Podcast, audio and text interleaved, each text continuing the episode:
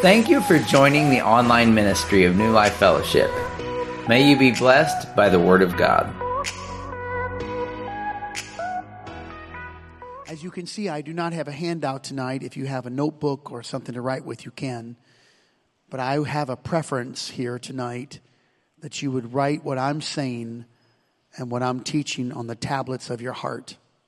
Some things you can be taught, but some things can only be caught. Some things I can instruct you in, but other things um, can only be felt by your own spirit, and that is where we are tonight. I'm reading from uh, a, a, not one of the uh, translations that I memorize from, but I read from uh, the NIV just tonight for a little bit of clarification in our hearing. And this comes from the book of Romans, chapter 11. And I'll begin with verse 11. And Paul is going to admonish this church at Rome, which is an interesting place to have served the Lord. Rome, in, a, in, its, in, a, in its own background, uh, is, is, is filled with great debauchery. The Caesars uh, of Rome uh, have delved deep into uh, many inappropriate sinful activities. Rome will misplace its own governmental senate. The Senate of Rome will be displaced for what we would know as 365 days of games. There was more than just one Colosseum for entertainment, there were many smaller areas or arenas of, of entertainment. Notwithstanding hippodromes, which would feature uh, maybe an elongated type horse racing areas where chariots would race, horses would race. Um, adopted from the Greeks, um, there was wrestling and there was events. When you combine that with the, with the perversions of other sinful activities, Rome has fallen deep into debauchery. The great Roman Empire, which boasted of aqueducts and water drainage and sewage, uh, unlike any other civilization, that boasted of Roman roads that extended far beyond their own region and who would overcome smaller territories and then control them by allowing them to have some self governing ways. This particular nation of Rome, um, they enjoyed their own, um, their own benefit of brilliant minds, but then fell to great travesty under both the games and also of sexual perversions.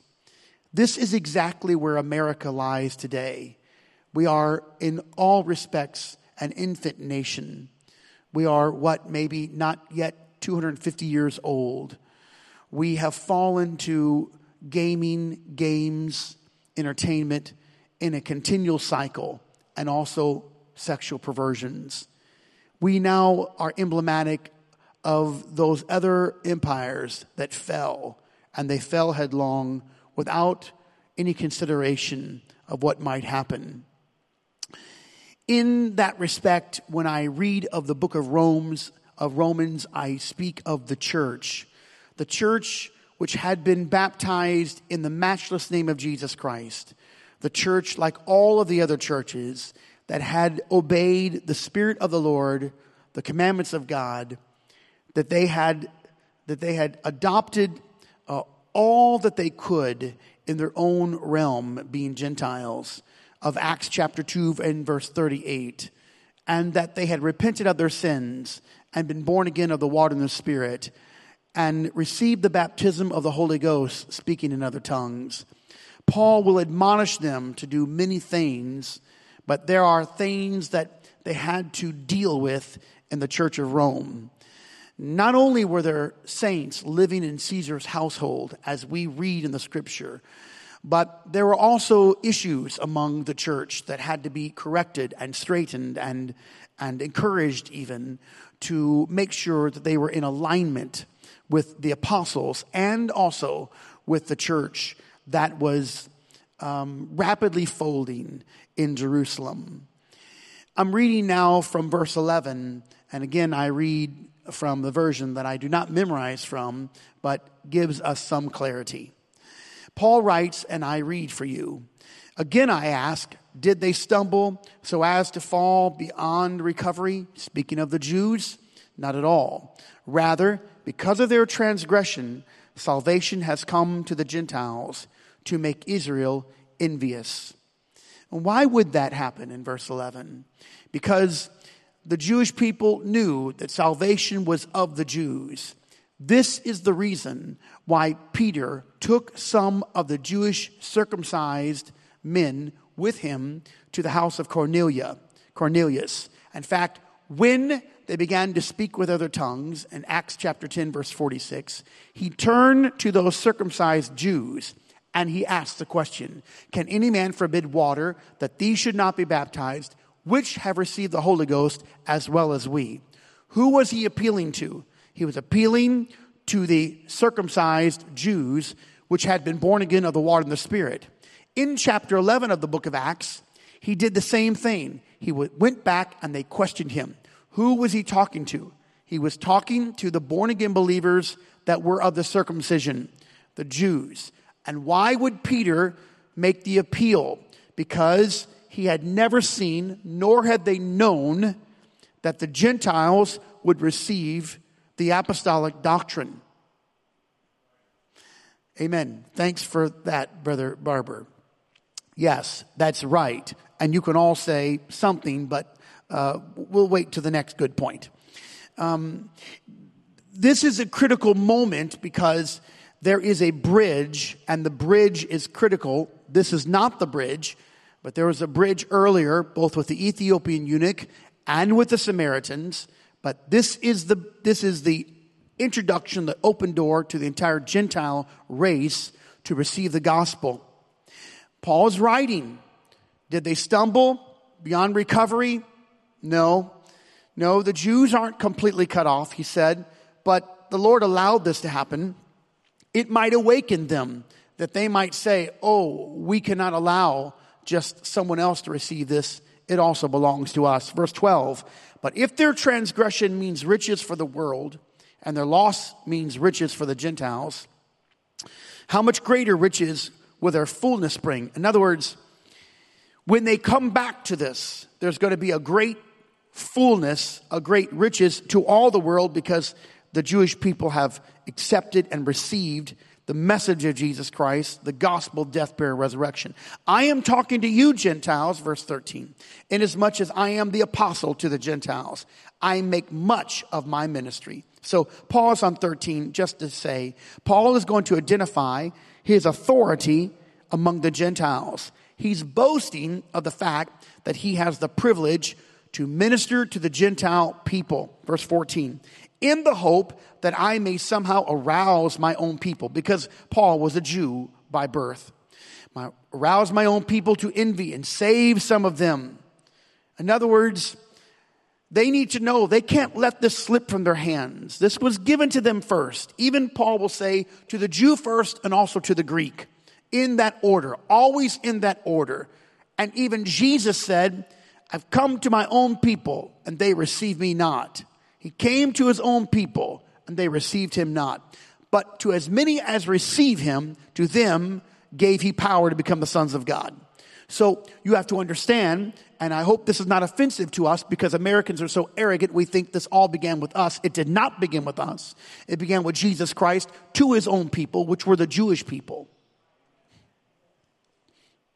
Yes, and I got four yeses on that. Verse 15, for if the rejection of the Jewish people is the reconciliation of the world, what will their acceptance be but life from the dead? Incredible. So, in other words, they rejected, you get to be brought in, but it's going to be greater, Paul said, when they're coming back in. If part, if the part of the dough offered as first fruits is holy, then the whole batch is holy. If the root is holy, so are the branches. Oh, now we get into something. If some of the branches have been broken off and you, though a wild olive shoot, have been grafted in among the others and now share in the nourishing sap from the olive root you were grafted in, don't boast over those other branches. If you do, consider this. You do not support the root, but the root supports you. You will say then, branches were broken off so I could be grafted in. Granted, yes. But they were broken off because of unbelief, not just for your sake. And you stand here by faith. They were broken off because they didn't believe, but you stand here by faith. Do not be arrogant, but be afraid. For if God did not spare the natural branches, don't think you're going to be spared either. Oh my. I'm going to read further here, but just for a moment, I want to pause and just say I, have been viewing this uh, very profound horticulturist who has learned, and this has probably been around for hundreds of years, but to take this tree and one of the branches is has some damage. You know, sever the damaged part, but he can also introduce another kind of fruit from another tree. So he makes a slit in, in, in the damaged branch that now he has cleaned up. And he will, he will cut the, another branch and slide it in.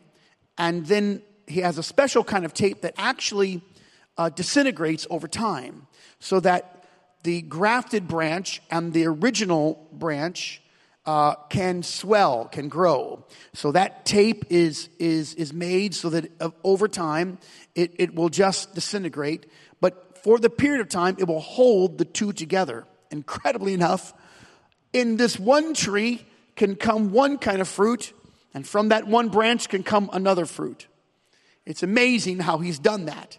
From this one tree, this branch is grafted in. And there's a cutting, there's a severing, there's a binding, and this is exactly the view of the Gentiles into the Jewish uh, realm, but also more importantly into the vine. God is neither Gentile nor Jew. He is God.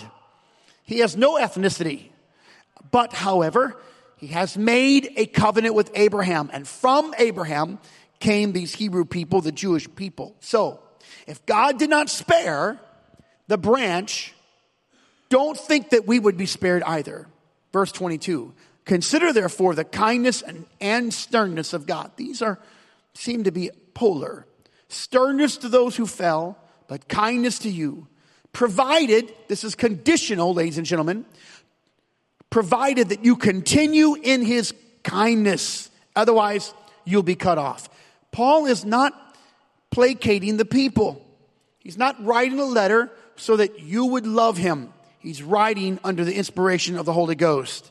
Verse 23, and if they do not persist in unbelief, they will be grafted in, for God is able to graft them in again, which means that the Jewish people, in fact, will be grafted in again. If they believe, if they turn, they're coming back. They're going to come back. And we know from prophetic word that many will return. And finally, verse 24, after all, if you were cut out of an olive tree that is wild by nature, you were brought out and contrary to nature, were grafted into a cultivated olive tree. So you were brought out of a sinful environment into a holy environment. How much more readily will these, the natural branches, be grafted into their own olive tree or back again? So I present tonight the responsibilities of the grafted, which is us. Amen. I don't want to do a lot of self proclamation here. I'm just going to tell you what I was told today.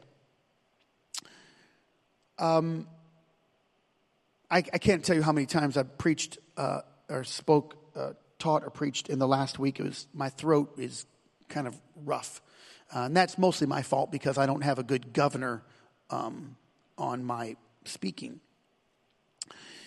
But at the end of the Sunday service, after I got done preaching, um, the music was going, people were worshiping, praying, and then I just felt led to go back up.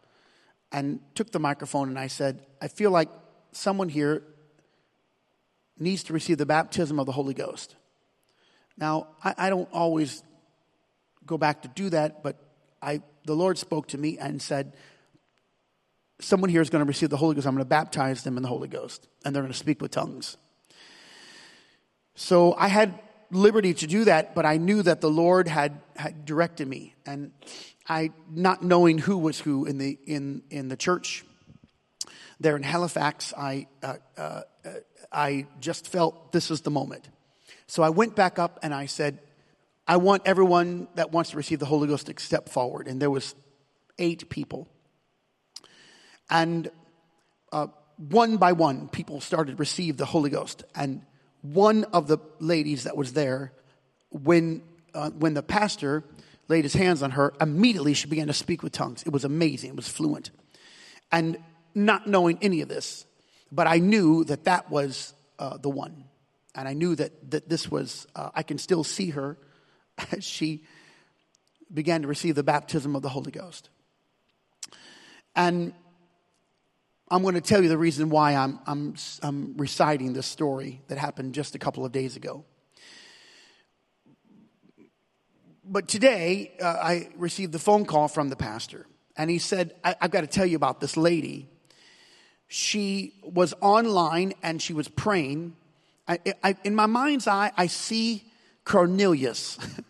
she was praying that the Lord would lead her, and she lives in Fairfax, Virginia. And she found us online, he said, and the Lord spoke to her about one church. That's the name of their, their assembly, one church. She bought a plane ticket, got a car, got a room, came to church Sunday morning because the Lord told her to go to that church. Never been there before, never knew anything about what was going on.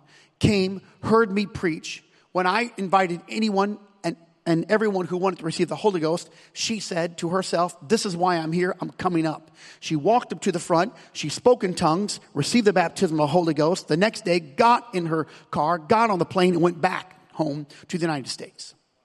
I want to tell you tonight, I'm walking in the Holy Ghost.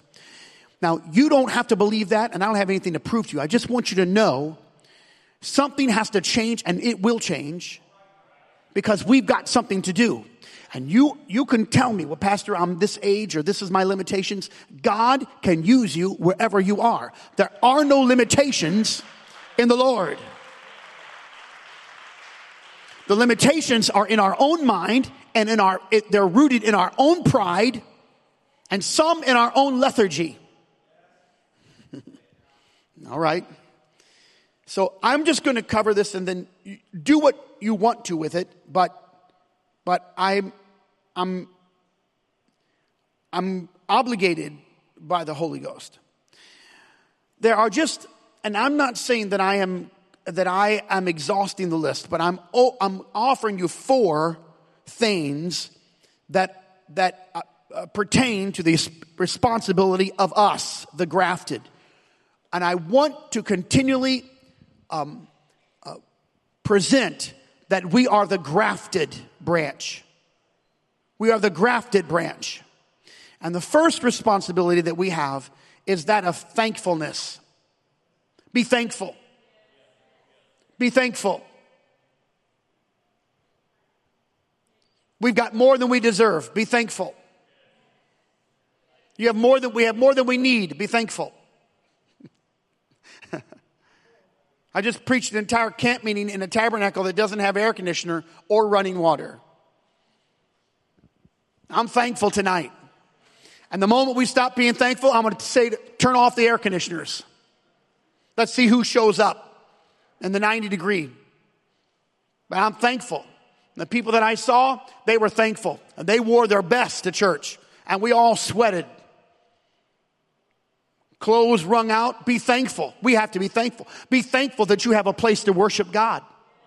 Be thankful that you didn't have to walk in and wonder who's going to turn on the lights and who's going to clean. Be thankful. Be thankful that we have a piece of property because we may not always have it. Don't think for a minute. I just told you about Rome. Don't think for a minute that the United States government won't one day come and say, you're teaching and preaching things that are against the law of the land. Be thankful that you have the opportunity to walk in this house. Be thankful that you have the opportunity to come in and worship God. Be thankful.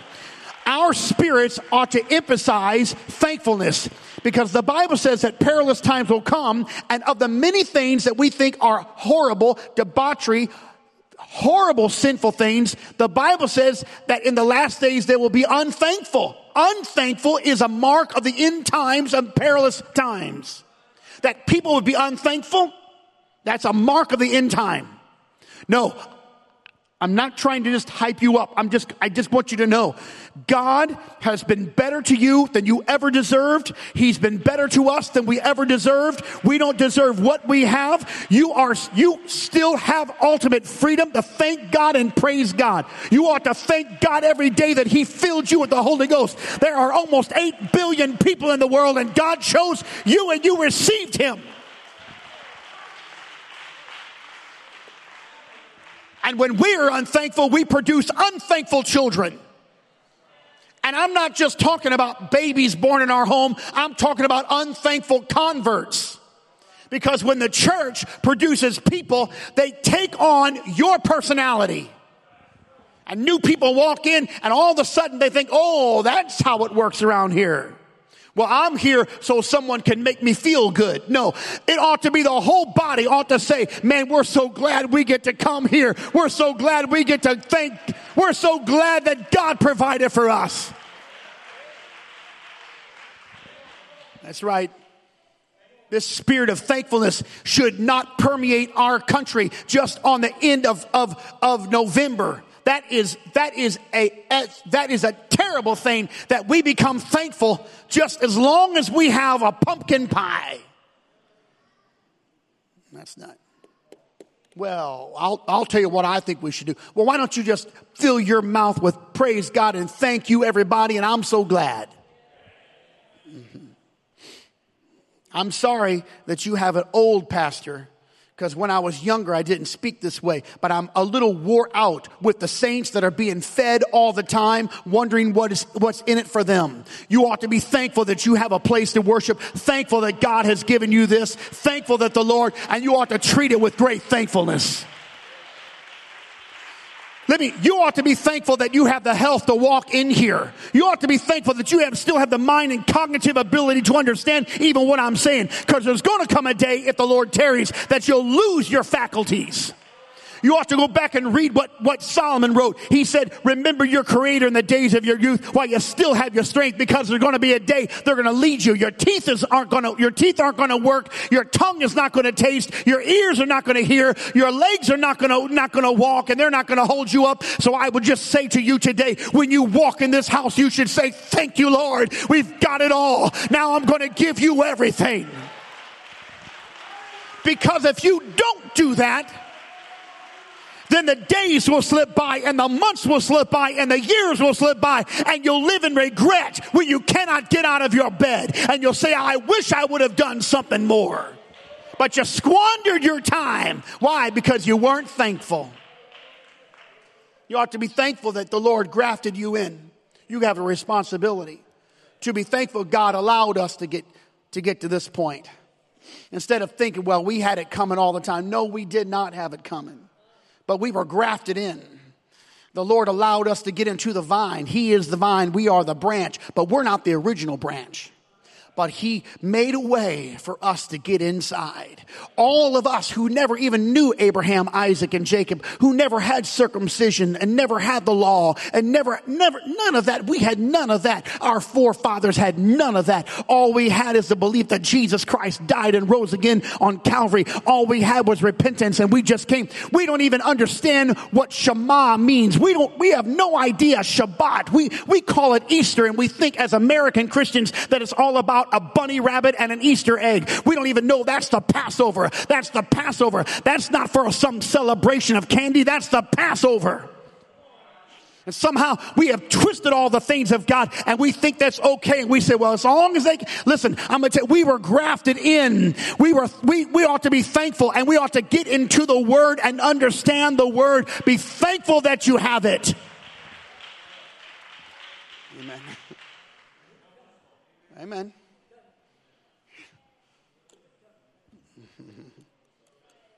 I want you to write write it down, but I, I purposely left out a handout for you. It's, it was messing with me today. I, didn't, I, I want you to write it on the tablets of your heart. And the second thing is obedience. Everyone say obedience. See, we have to be obedient to the word because we were grafted in.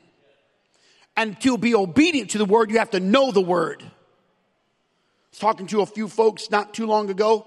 I made mention of something in the scripture and they said, well, I didn't know that was in there. I said, well, I smiled at them. I said, well, you ought to be reading, you read your Bible every once in a while. It's, it's an interesting read. Because we read everything else, but we don't read our Bible. Doesn't matter how many times at the end of the year I promote Bible reading. And, and if you take this as a rebuke, so be it. Rebuke, you're rebuked. Get in your word. There are people that love the word. They want the word. You've got, you've got dozens of Bibles around your, around your house. Open up the book. Am I a little aggressive here for you on Wednesday? That's all right. I'll soften up someday, but not today. Not, not now. We got to be obedient to the Word of God. And we don't even know how to be obedient until we hear the word of God and read it. And listen to the young king. Watch the young king who was doing everything he could do that was right. But he ordered the reconstruction and the remodeling of the temple. And he said to his men, listen, we're going to give money. I want honest people. You don't even have to give a receipt. We'll give you money, no accountability because you're so honest. There's no reason for us to even look over your shoulder. And while they're doing that, they're going to the back rooms and they're getting all the dust and the cobwebs off and they can't believe it. Man, look at all this old stuff. And high priest Hilkiah goes back to the room and he opens up this big scroll and it's the book of the law. He opens up the scroll and he rushes into the king, young Josiah, who is now 26 years old. He has, he has lived already, but this young king wants, he wants the Lord. He loves the Lord. And Hilkiah says, look what I found. And the king says, read it to me. So he opens up the scroll and he reads from the book of the law. And when the king heard the book of the law, the Bible says he tore his clothes and he fell down prostrate and he said, Oh, we've got to change something around here. When Hilkiah found the book, it changed their lives. When he read what was in there, he said, Oh, I've been way off. I've been trying to do right, but I'm not doing right. I've got to get back in the book. I want to tell you, when you are, when you come before God at the end, whether in death or at the white throne judgment, he's going to open up the scroll and he's going to judge you out of the book that you never read, but you had opportunity to read. Go ahead and read about what they did. Look at your history and it does not matter if they were Americans, if they were Mexicans, if they were, if, they, if they were in some Slavic country, when they were in their foxholes, there were men from all sides, even Germany, that had scraps and broken off and torn pages of the Bible and they held on to them. And your government's going to tell you that nobody prays to God. I'm going to tell you, all the soldiers that are about to die, they're all holding on to their scripture and looking at their torn pages. In fact, in many of those cases, one man had a Bible and they would just say, give me a little bit. He said, no, I'm not sharing. And they tore off pages of the scripture and just held on to them while they were in their foxholes ready to die. The scripture is precious. It's powerful. And if you don't know it, you won't obey it, but you've got to get in the book and obey it it and you've got to read it. Hear the preacher tonight. If the only time you ever hear the scripture is when I'm preaching, you are already dead. You're already gone. You got to get in the book on Monday and on Thursday and on Friday and on Saturday and on Sunday and on Monday. And you got to repeat it every day in the morning, in the night. You want to know what I'm about? I'm about the book because I'm not going to get up here and preach chicken soup for the soul. I'm tired of all that. I'll tell you a good story now and then, but I'm in the book. Why? Because it's the only thing that's going to save us.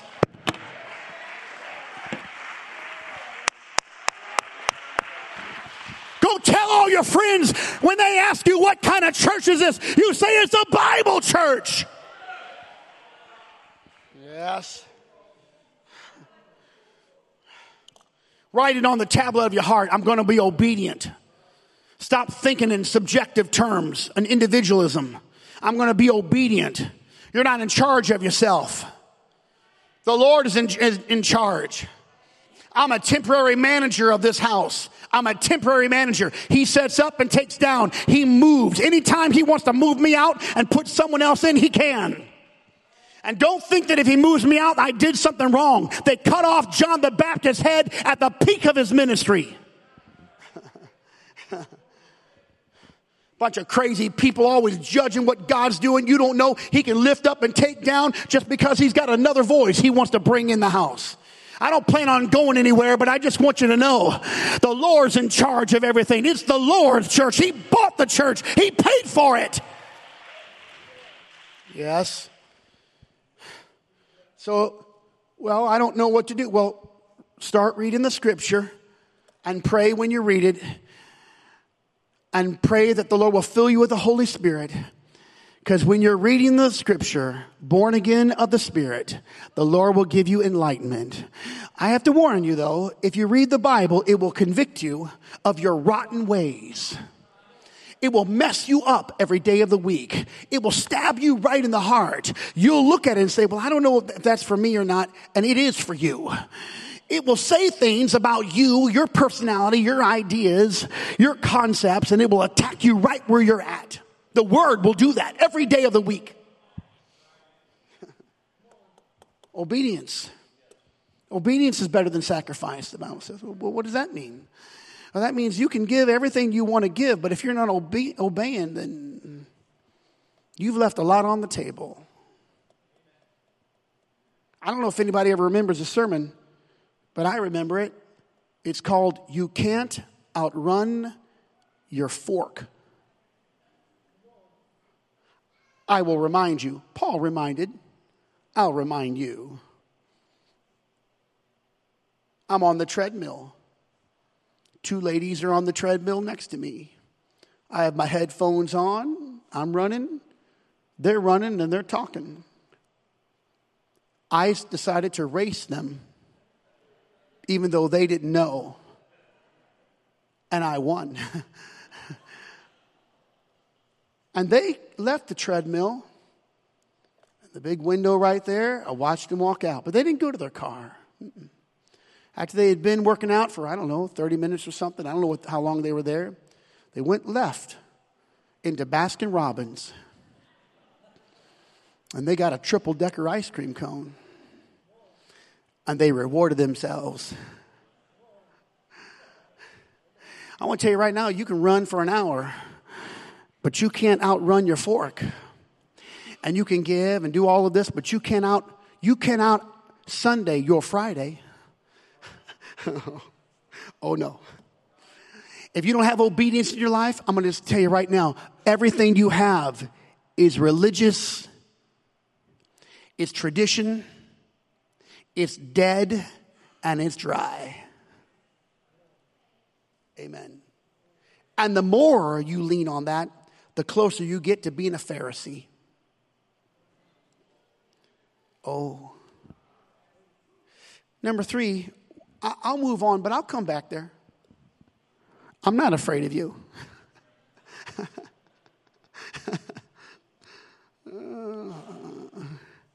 The fourth is humility. Hmm.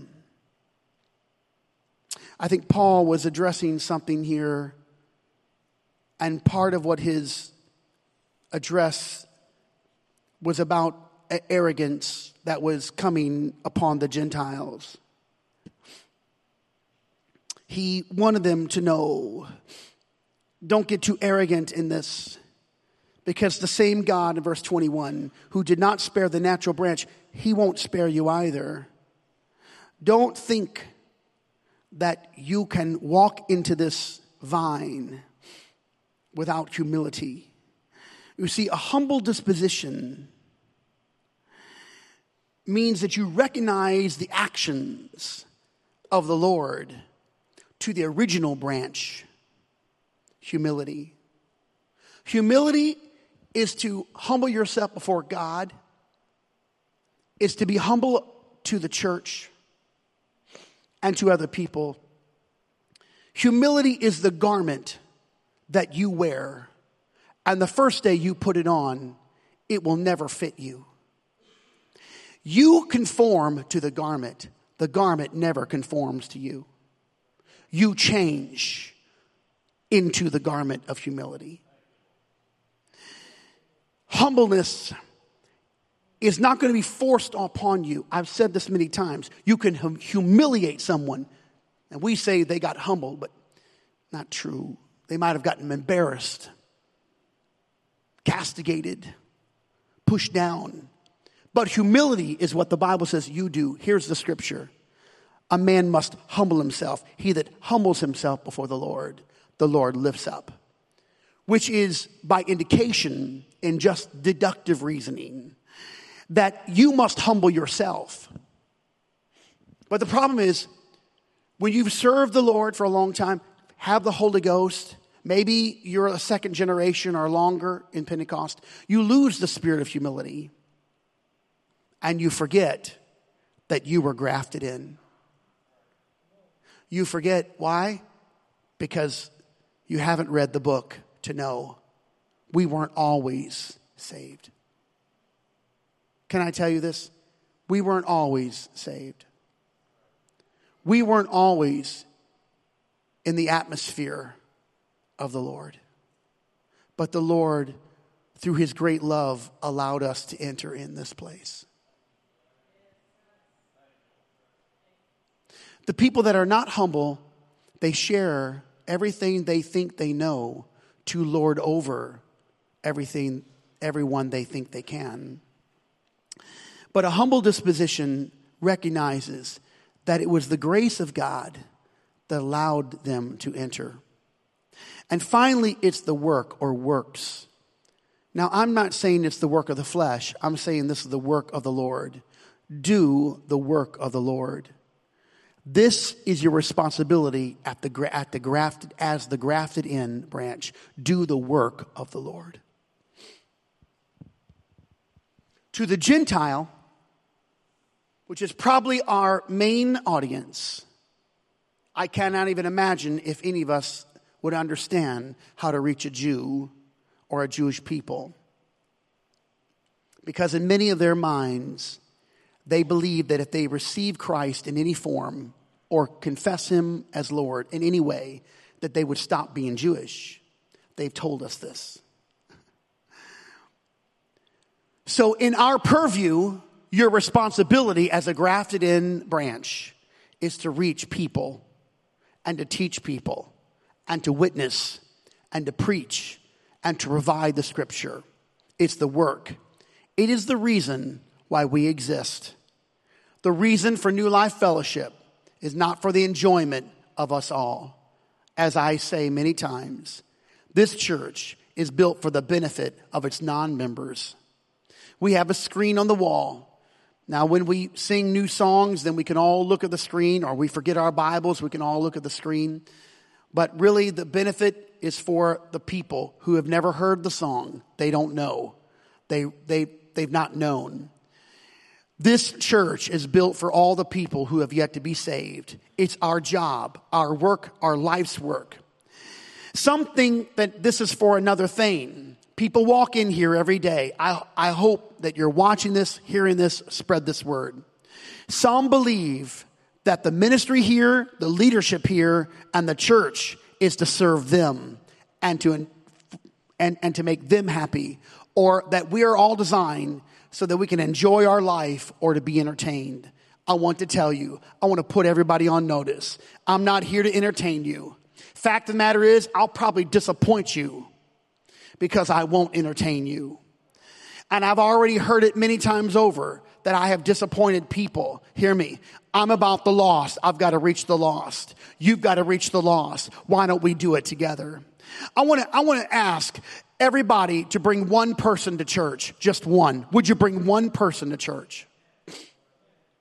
If I offered you six months between now and December the 31st, would you bring one person to church?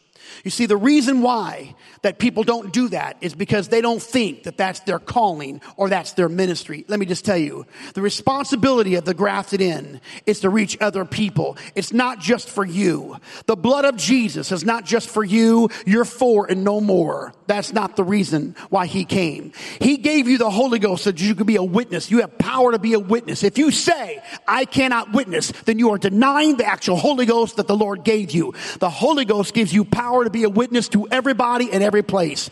I'm just at, I know I'm not trying to be a pessimist, but I know I'm not going to get 100% of the people. I won't get 100% of the people, but I just thought today, if I could just get 10 of people that will commit to bring one person to church.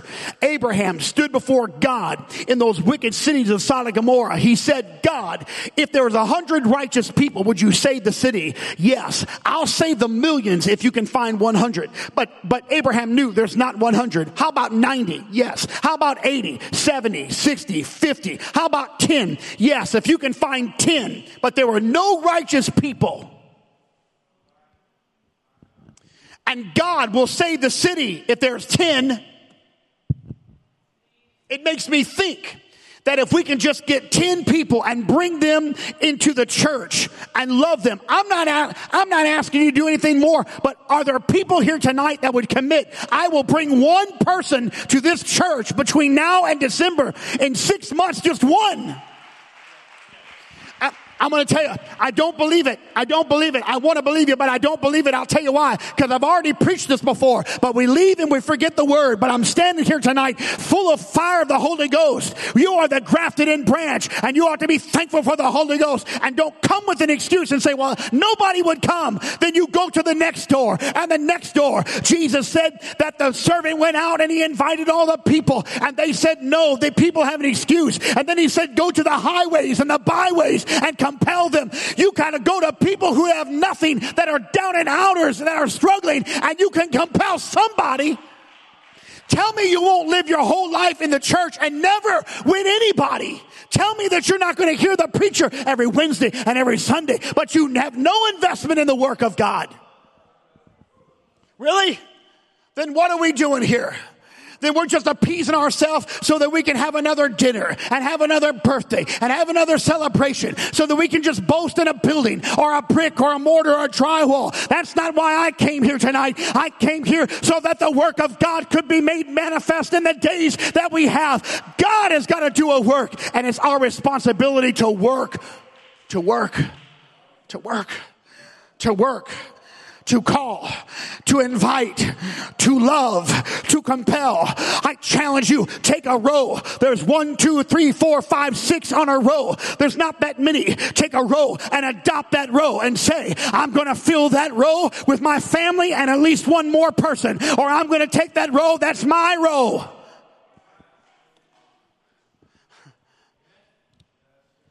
That's your responsibility. And if you say to me, because this is these are things I've already heard. Well, you know, if we had more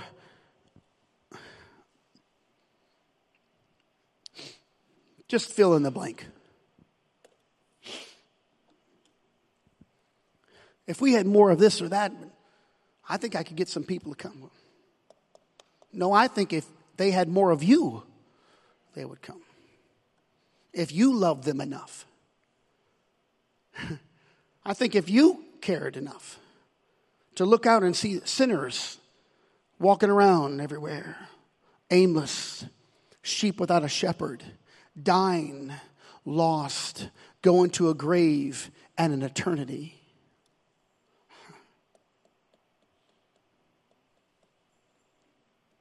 We've got, we've got prayerful singers our worship team prays. They follow the pattern of praise through prayer. They're committed. Through the last many years, I've called some of them out and said, You need to just take a break. Just go worship a little bit. You don't need a microphone to do that. Just about every time, they've been very compliant and said, Yes, yes, sir, yes, Pastor, no problem. Because I've stood and watched people sing at conferences and other churches and conventions, and I knew they, there ain't no more God there. That's just a big old show going on. They're exercising their ability and their talent, but there's no anointing there. I think you can have both. I think you can have great talent, great singing, great musicians, play skillfully and with a loud noise, and still be anointed of the Lord. Desperate and hungry for God. Do not just to sing a song, but to relay a message and to worship the Lord. They're not worshiping for you, they're leading in worship. And to watch church people, watch the singers, it hurts my heart. I've been in a couple places where the whole congregation sang and everybody was singing. I don't know if they were on tune or not, but they were all singing and it almost drowned out all the praise and worship leaders. I'm, I'm talking to the saints here tonight. I don't think, if you're a guest here tonight, I just made you a member. Now that you're a member, get with it and start singing. Don't watch them sing, you sing. If you can't carry a tune in a bucket, Sing lowly or loudly or whatever. Move out from other people who you bother, but open up your mouth and start to worship. Do not come here close your mouth, fold your hands, do nothing, and watch someone up here. This is not an entertainment stage. This is the house of God. We're entertaining the Lord. They are not here to entertain us. We better get out of that thing. We better get out of that mess because otherwise we're just going to have a religion, but we'll have no anointing. We'll have a little ceremony, but we will have no power.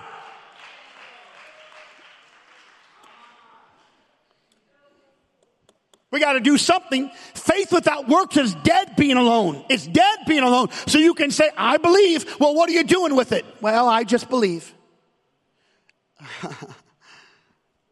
I suppose there are a few of you that if you'd have known that I was going to come with this, you would have scheduled a vacation. I just say tonight, everyone reach just one.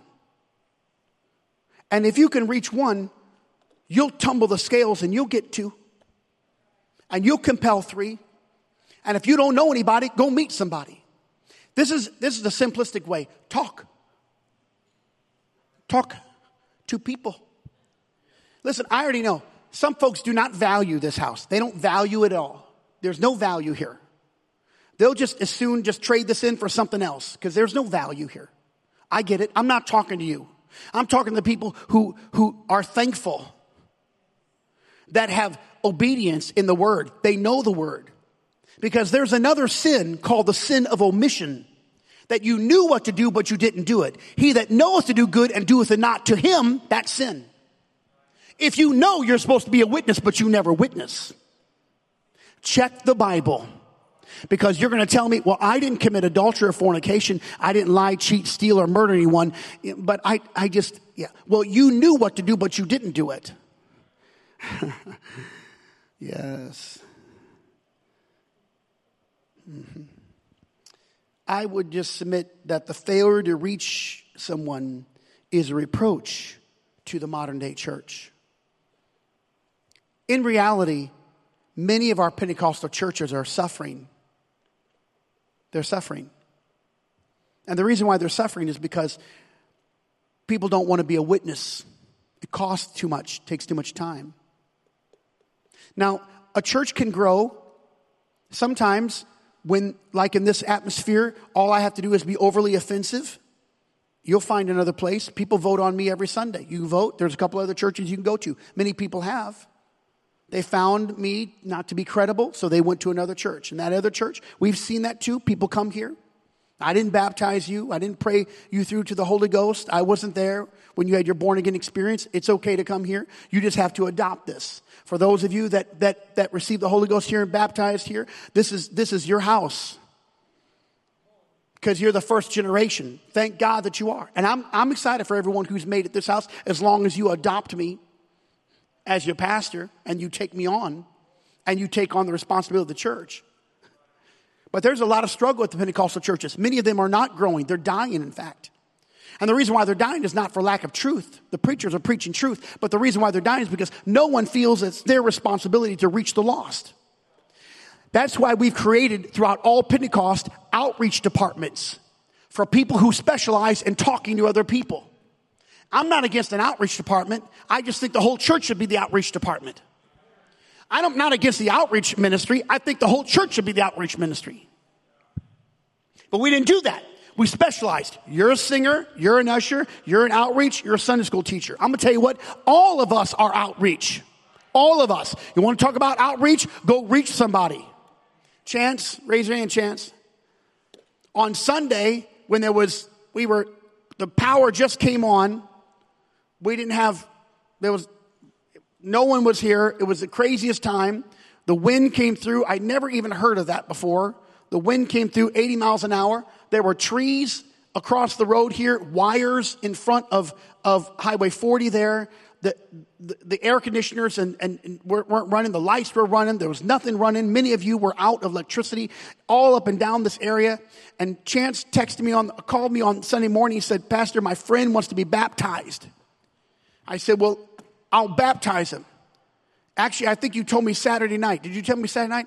So I, so I, I said, I thought, I'll just get him in the swimming pool. We'll baptize him in a swimming pool.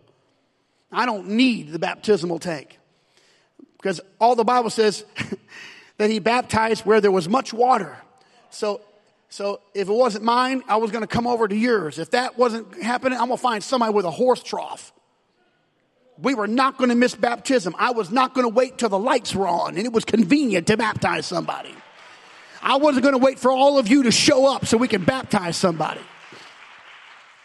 And on, and on, and, and the, but the lights were on and I didn't know if the water was going to be warm or not. I baptized people in the freezing cold temperatures and I didn't really want to do that, but they want, they insisted and, and the heater didn't work. And that's okay. Just came up and just chattered a little bit and, and that was all right too. They were baptized in Jesus' name. And, hot or cold. I'd prefer warm, but, but hot or cold, they're still going to heaven because they're buried in the only saving name of Jesus Christ for the remission of their sins. The only way to obtain remission of sins. Let me just pause and just say, no one can get up uh, their sins remitted unless they're baptized in Jesus' name. Not a title. Not a title. It's got to be in Jesus' name because that's the only way they did in the Bible. If you want to talk about apostasy, I'll tell you what apostasy is. It's when men and women stand up and teach baptism outside of the name of Jesus. They'll do everything in Jesus' name, but they won't baptize in Jesus' name. Thus, it's disobedience because they haven't learned the word of God. Why am I emphatic? Because Paul wrote, whatever you do in word or in deed, do all in the name of the Lord Jesus. Whatever you do. Whatever you do. I know He's my Father, but when I'm about to have an accident, I don't cry out, Father, Son, and Holy Ghost. Jesus! Because I know the name. And when He comes back, there's a name written on His vesture. It's dipped in blood, and His name is Jesus. Yes, we can call him El Shaddai, El Kakon. We can call him Adonai. We can call him Yahweh. We can call him Jehovah Jireh, Jehovah Sidkenu, Jehovah Shalom, but his name is Jesus. He shall call his name, she shall call his name Jesus, for he shall save his people from their sins. Matthew 1 21. That's right. We baptized him, came up out of the water. Nobody was here. Chance, your friend, was anyone else here but you? Yes, your brother. Four of us baptized that guy in Jesus' name. It was beautiful. Dominic. Dante. Awesome. Monday, we baptized somebody else in Jesus' name on Monday. Baptized Brother Tripp in Jesus' name on Monday. Baptized on Monday and Tuesday, nobody's here. I don't care if everyone's here, anyone's here, midnight, one o'clock in the morning, afternoon. It doesn't matter if church is going on or not. There's always going to be baptism. Because the reason why we exist is for people to be born again of the water and the spirit. It's not for us to in, come in and enjoy our life. It's for us to reach the lost and to baptize people. Here's Jesus. Uh, John chapter 9. Jesus answered, who sinned? He said, this man didn't sin. His parents didn't sin. Here's the key. But that the works of God should be manifest in him. God's goodness needs to be manifest so it could be a witness. If you are ever healed of anything, it's so God could get the glory and it could be a witness. If you've ever been healed of anything, lift up your hand right now. You are a witness. Keep your hand up. You are a witness. If you've been healed of emotional scars or of cancer or of tumors or of backache, you have a witness so the glory of God can be made manifest in you. He didn't just heal you so that you could go about your merry way and have a nice little life. He healed you because He has a work for you to do if you want to put in the proper order, when the, when the Lord saw the man that was on his cot, the Lord said, son, thy sins be forgiven thee. That's why he came. And they looked around and said, who can forgive sins but God? And this is what Jesus said, just so you know I have power on earth to forgive sins, I say unto thee, rise up, take up thy bed and walk. The first thing he wants to do is not heal you. The first thing he wants to do is save you. He wants to call you out of the tomb, but just be very careful. He called you out so you could shed forth the glory of God, not just so you could be resurrected for your own sake. This, then, then Jesus deviates from the healing. He deviates in his next line. He deviates. They're asking about his healing, and he said the glory of God. And then the Lord talks about his work and the day and the night and the light and the end of it all. He said, I must work the works of him that sent me while it is day. What are you talking about? It wasn't about the blind man now. It's much greater. The night cometh. What is the night? That's the time when all of it's over, when no man can work. As long as I'm in the world, I am the light of the world, which is indicating that there was a day when he would would not be in the world. So I say, here is our responsibilities. Our responsibility is to serve. We've got to care and serve. You can practice by serving one another, but we got to serve this community and serve this town and serve this region. And number two, we come to worship and that's part of praise and that's part of sacrifice. Worship, we've got to do it. Our responsibility is to worship. God gave you a voice and you ought to let it out and you ought to thank God and praise God. And when you walk in here, your mouth ought to be open open saying, I praise you. You are a great God. You are a, you are a terrible and fearful Lord. And I walk in humbly before you, Lord, and I lift you up. Woe is me. You've got to be lifted up. I've got to decrease. You've got to increase. You ought to come in with praise, not provoked, but because you know that that's your responsibility to worship the Lord. I was on the phone with a, with a career missionary today and we were talking and I said, just so you know, my brother, I believe that doors are opened by God, but we ought to rejoice because some doors are closed. And not every door that's closed is because the enemy is after us. But in everything, we're going to rejoice and we're going to give God praise and thanks because this is the will of God concerning you. So don't come in here and hang your head because you had a bad week or because something bad is concerning you. God is still good. You have got the obligation to praise God and it might just be that you went through the trouble just to save your soul. I feel a little Holy Ghost rising up in here. If the Lord is with you, it doesn't matter what happens to you. He might even have put you through the storm just to get you in the right place to be saved.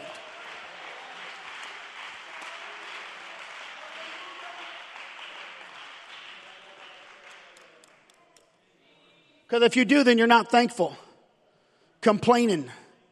You ought to be grateful that you got to hear the word tonight. You ought to thank God I came and I heard the word tonight. There's a thousand places that are gathering right now. They don't hear the word. There's no conviction. If you ever walk into a church and you're never convicted, you're in the wrong place. Because when the word is preached, it cuts, it divides. Go read the Bible. It's a sharp two-edged sword. It divides even the thoughts and intents of your heart. It digs down so deep, it can divide the very marrow. The skin, the flesh, the sinew. You've never seen a doctor's edge so sharp but you're going to come to me and tell me what you want and what you need and what you like. I'm here to say, stop talking that way and start asking, what what do you want me to do, Lord? What do you need, Lord? What does the church need today? Well, I, I want to know what I can get out of it. I'm going to tell you right now, probably nothing. You're probably going to be disappointed. In fact, many people are disappointed. This very night, they're disappointed. That's why they're not here. That's why they're not tuning in. And the word will go out, but they'll never hear it because they don't think they need it because they've been disappointed too many times. And all of a sudden they walk away from truth. And let me just tell you, at the end of that road, there is a danger. It's a mire, a pit, a tar. It's the flesh. it's carnality, it's sinfulness.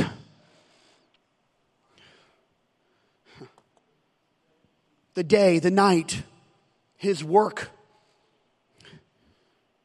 You can't, you've, you've been made to worship. You're a creature for worship. All of us are worshiping something. You worship something. Your truck, your car. I had a rental car last week, but because where I, I was at, there was no asphalt or concrete, mud, rain, drove back, had a white Camaro. Man, it was fast. I found out. Mufflers was rumbling, and I, I obeyed its desire.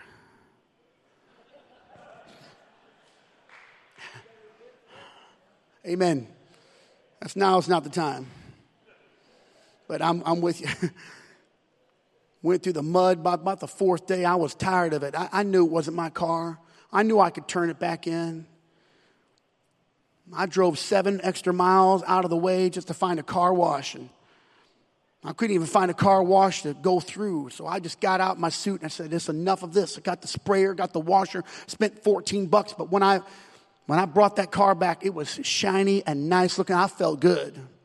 Now, no one ever washes a, a rental, but that's how I roll. I just couldn't stand all that mud and grime on the outside of it.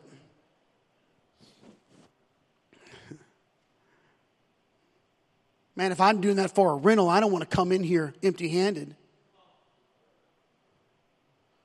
Have a little pride. What? You, you got the you were saved? That's how you act? That's how you keep yourself? Stoic, as if you deserved the cross? Really? That's how that's how we're gonna be here? Want to sit down and watch the show and not get involved and not pray? Let the young people do their thing because they're young. Really? How about one Sunday you get in here and you beat them to the altar so they can't even get down here? Well, I'm not young. Well, start off in the countdown. Or just come down here, start and praise God and worship and never go back to your seat until I tell you you can. You know what we're doing? We're watching somebody else. We'll let them go. That, they need that. You need that. What, what are we doing? What, what, what, do we come here for? I know, I got it. I, I created this monster. I know I did it. It's my personality, and I'll blame her. I know, I know. You, you got, I got the charisma, I got the fire. I come here and burn. And then people want to talk to me afterwards. I know sometimes it's the only time I can't hardly do it because inside of me comes this, comes this furnace. I get it going and it's burning and burning and I'll just blow myself out. That's why it's hard for me to preach two services on one Sunday. I know I didn't have to build that building out there, but if you wanted me to be your preacher and preach on Sunday, I couldn't do two services. We tried that. I'm a sparkler. I wish I wasn't. I'm sorry. I got, you know, some cars got a governor on it. Can't go above 50 miles. I, I don't have a governor. I, I'm very bad. I don't know how to govern this. Next Sunday. Unsuspecting Wednesday night. I'm already sweating, not because I'm nervous, but just because there's a fire in my belly and I, there's a fire in my heart and there's passion in me because I want to see the soul saved. We've got to have an outreach church. I'm appealing to the whole outreach department tonight. The day is here and the night is coming.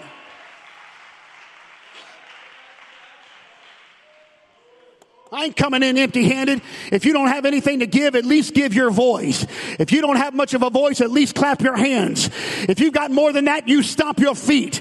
If you've got a little intercessory prayer, start to pray for everybody you can think of. If you can't think of one soul, you just start praying for yourself. If you can't lay hands on anyone, just put yourself, hand on your own self and say, help me Lord to be thankful. I'm just going to be real bold and I, and, and, and I don't know how this is going to translate, but I don't think we even know what we have. I don't think we even know what we have because I think if we understood what we had, we would treat each other the gospel in this house extremely different than we are right now. I don't think you even understand where you ha- what you have in your hands right now. And just to let it go. Here's what the Bible says uh, of the prophet that he let none of his words fall to the ground. And you have already forgotten what happened two weeks ago and three weeks ago. Because the words go out and you just let them fall. You ought to gather all those words up and put them in your heart and say, I'm going to review it.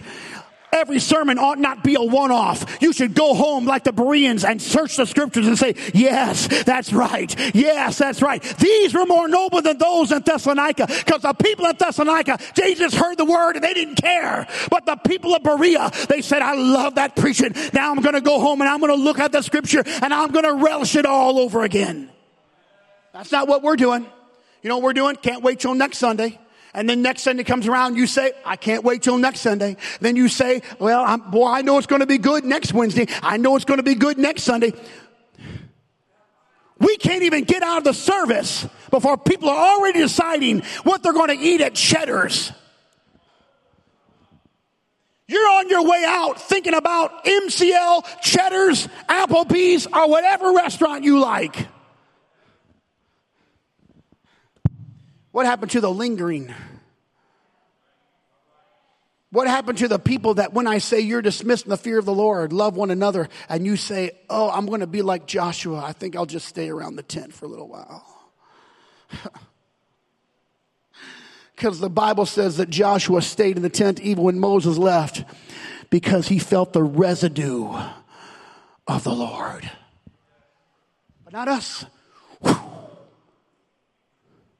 as fast as we can to get on with life. And we check the little box. I went to church. I go to church. I go to church. How are you saved? Oh, well, I feel saved. You, did you read the Bible? Oh, every once in a while. Did you give anything? No, when I can. Did you make any sacrifices? Oh, they get a lot of people to do that. And did you offer any service? No, I, you know, I don't have the time. I work a full time job. Don't you know that? And, and, and I got a big, fa- I got a lot of response. And you just check off that thing, and all of a sudden you've justified yourself all the way up to heaven. And the chances are you might very well be lost sitting in the church. I know what we want on Wednesday nights. I'll give as much as I can to you, but I cannot withhold what the Lord gave to me. I want you to write this on the tablet of your heart. I'm going to be obedient. I'm going to do the work of Him while it's day. Because I know the night's coming when no man can work. I know the day's coming when no man can work. I'm going to be thankful. Here's Here's part of our responsibility that's to give. I know money. I've heard so much about money, money, and money. All you want is money. How about other things besides money? Let's not talk about money. Even though Jesus talked about money, people right now don't want to talk about money. All right, let's not talk about money. I'll appease. I'll appease your selfish nature for a moment. But let's talk about other things you can give. See, because time is the one commodity you cannot replace. How about time? Because I found out it's a lot easier for people to drop a dollar in the offering than to give 10 minutes to the church. How about time? How about Wednesday night time? I'm preaching to the choir. How about Sunday night? The Lord put on my heart seven Sunday nights, led by the youth, but the evangelist preached last Sunday, and I'm preaching this Sunday night. So if you think it's just for kids, go ahead and stay home. It's not for you.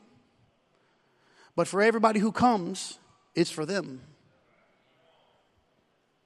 I won't preach the word because the Lord put the word in my heart. And you already know, right? You already feel it right now. Some of you won't come because you're going to say, I heard him Wednesday. I can't take twice in one week. Mm-hmm. You know we should have? We should have 700 people in this building on Sunday night. I'm looking forward to the day when we have 700 people in this building because we have 700 chairs. I'm talking about the children too, screaming babies. It doesn't bother me that much.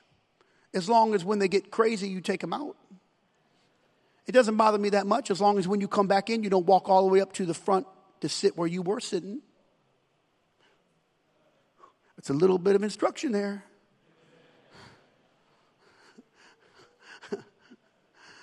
Because I'll wait on you and I'll say that I'm waiting on you. And that when I say I'm waiting on you, that is a rebuke. You're out of order. But I didn't say I rebuke you. I just said I'm waiting on you. Amen. I feel it's very uncomfortable. Just got very uncomfortable just now. Just we just we just lost the joy of the Lord. Just went down the drain. Like, the joy of our Lord was our strength. I think we should have 700 people here on Sunday night. Regardless of who's preaching. Because we have an opportunity to come to church. Know how many people have come up to me and say, Pastor, when are we going to have Sunday night? When everybody shows up on Sunday morning. I don't know if you want Sunday night. But if you do, you call all of your friends. And if they don't come, you go find somebody, compel them and bring one soul. When you start bringing one soul, I'll be invigorated and say, I'll, I'll be, I'll get out the second sparkler. How about giving your time? And those of you who have it, I'll just launch here. You ought to give whatever it is you can give. You give your intellectual properties. You give your talent. You give your abilities. You give your compassion and your love. You give your encouragement. You give the offering of your hands. And I'm not talking about money, I'm talking about your strength. Some of you ought to just give the strength of lifting up the hands of the ministry, whoever the ministry happens to be, and just become an Aaron and Hur and just say, Here's one of the things I'm doing for you, Pastor.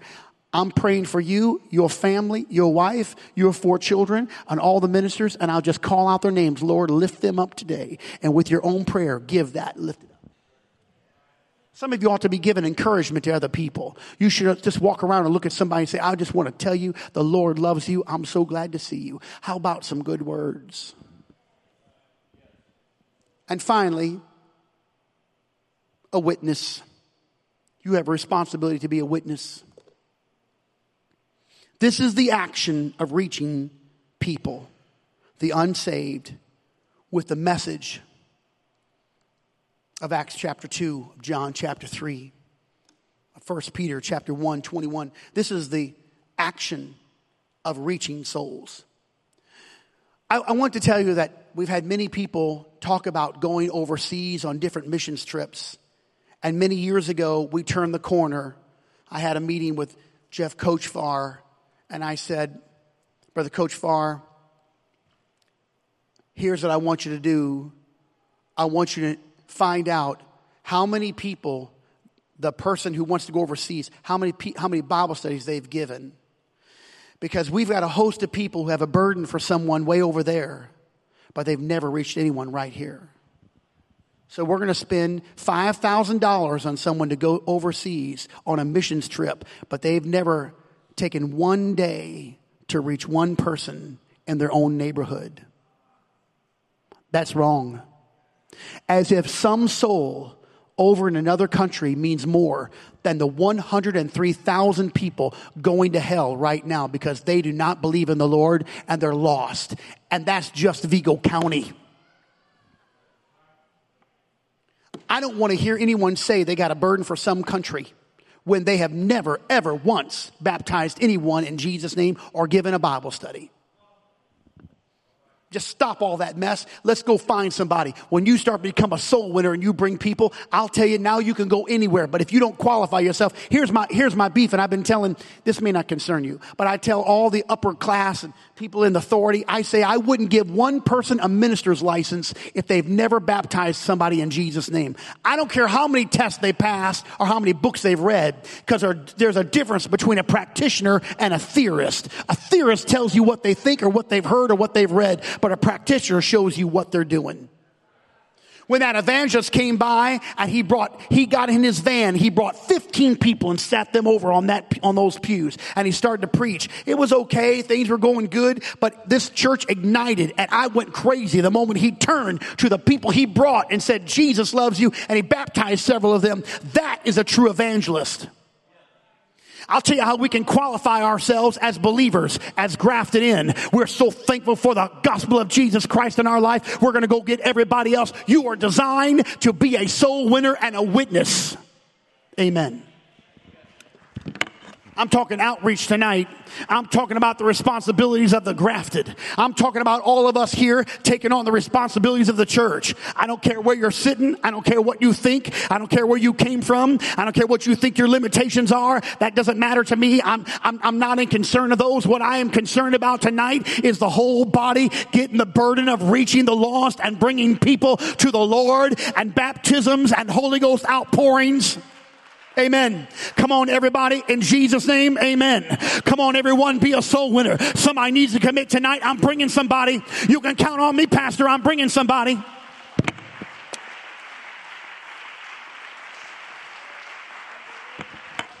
So I got a little deficit in me and you can help me tonight. Please keep standing. You can help me tonight. Please tell me that I'm not going to burn my entire life out preaching to the same people, but that don't want to see revival. You've got to have a burden for revival.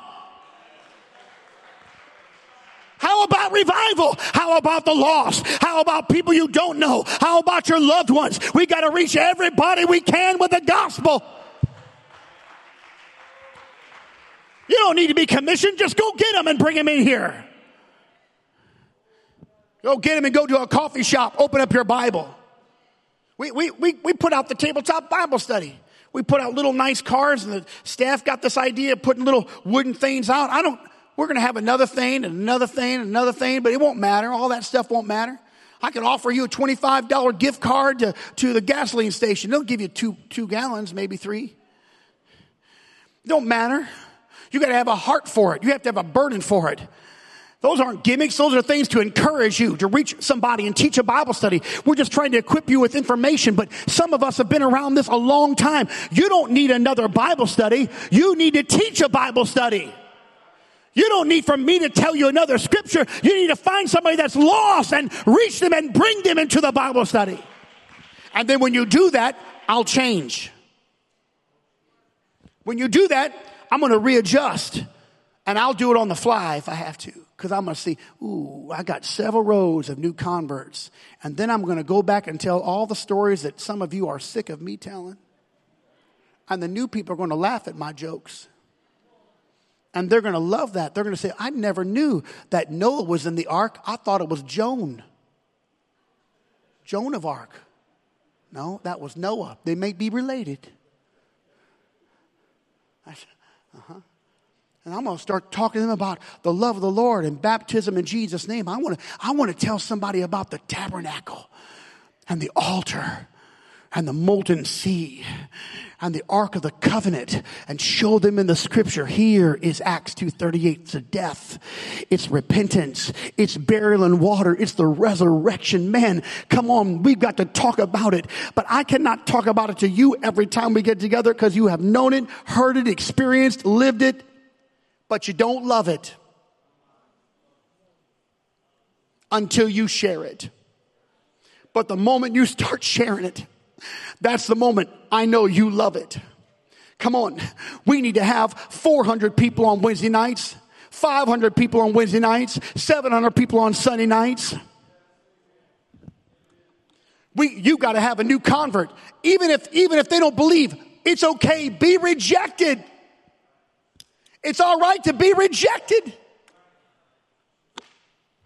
Paul helped some of them and some of them didn't want to be helped. That didn't stop him. Amen. The furnace is boiling right now. I'm going to pray. And I want you to come out of your pew while, pews while I'm praying, your seats. And I want you to stand at this altar. And I want you to lift up your hands. And you know what, Brother Zach? I want you to, I just want you to play something on the piano. It doesn't have to be a full song. And we're just going to come and we're going to recommit our lives to the Lord tonight. Come on, all adults. There are no young people to stand up here. They're in their own session. This is all of us. Don't be afraid. Don't be afraid. The difference between five minutes ago and, and right now is just about 100 feet. That's it. Come, come close all the way up because people got to get behind you. And I want you just to lift up your hands right now and just say, Lord, I'm committing, I'm recommitting, I'm making a vow right now. I'm going to reach somebody and bring them to the church house. I'm going to be a witness. Come on. I'm going to serve. Some of you need to just say, forgive me of being unthankful. I got. I'm gonna, I want a thankful heart. Come on, say it right now out of your mouth. Say, I forgive me, Lord, of being unthankful and ungrateful because I, I came here to get something. I didn't come here to give, but I'm going to change my life right now. I've come here to worship you, Lord. Help me to put on the cloak and the, and the garment of humility, Lord. I want to be humble before all the people and before you, oh God. I've come here to serve, Lord. Come on, some pray right now, Lord. I'm not asking you to lead me to somebody. I'm asking you to give me the courage to go to everybody. Give me the courage to go to everybody to reach them with the gospel of Jesus Christ. Make me a soul winner and a lover of people and a witness. Come on, come on, everybody. I'm just looking for 10 that really will do it. I hope everybody will, but if I can just have 10, we can reach this city. God put you in this place for a specific reason. It was the divine will of the Father to put you in this house right now so that you could be a witness of the glory and the gospel of Jesus Christ. He healed your body so that you could be a witness. He healed your soul so that you could be a witness. Ah.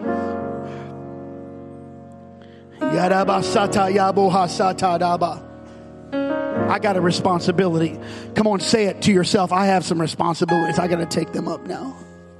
I got to take them up. I got to take them up.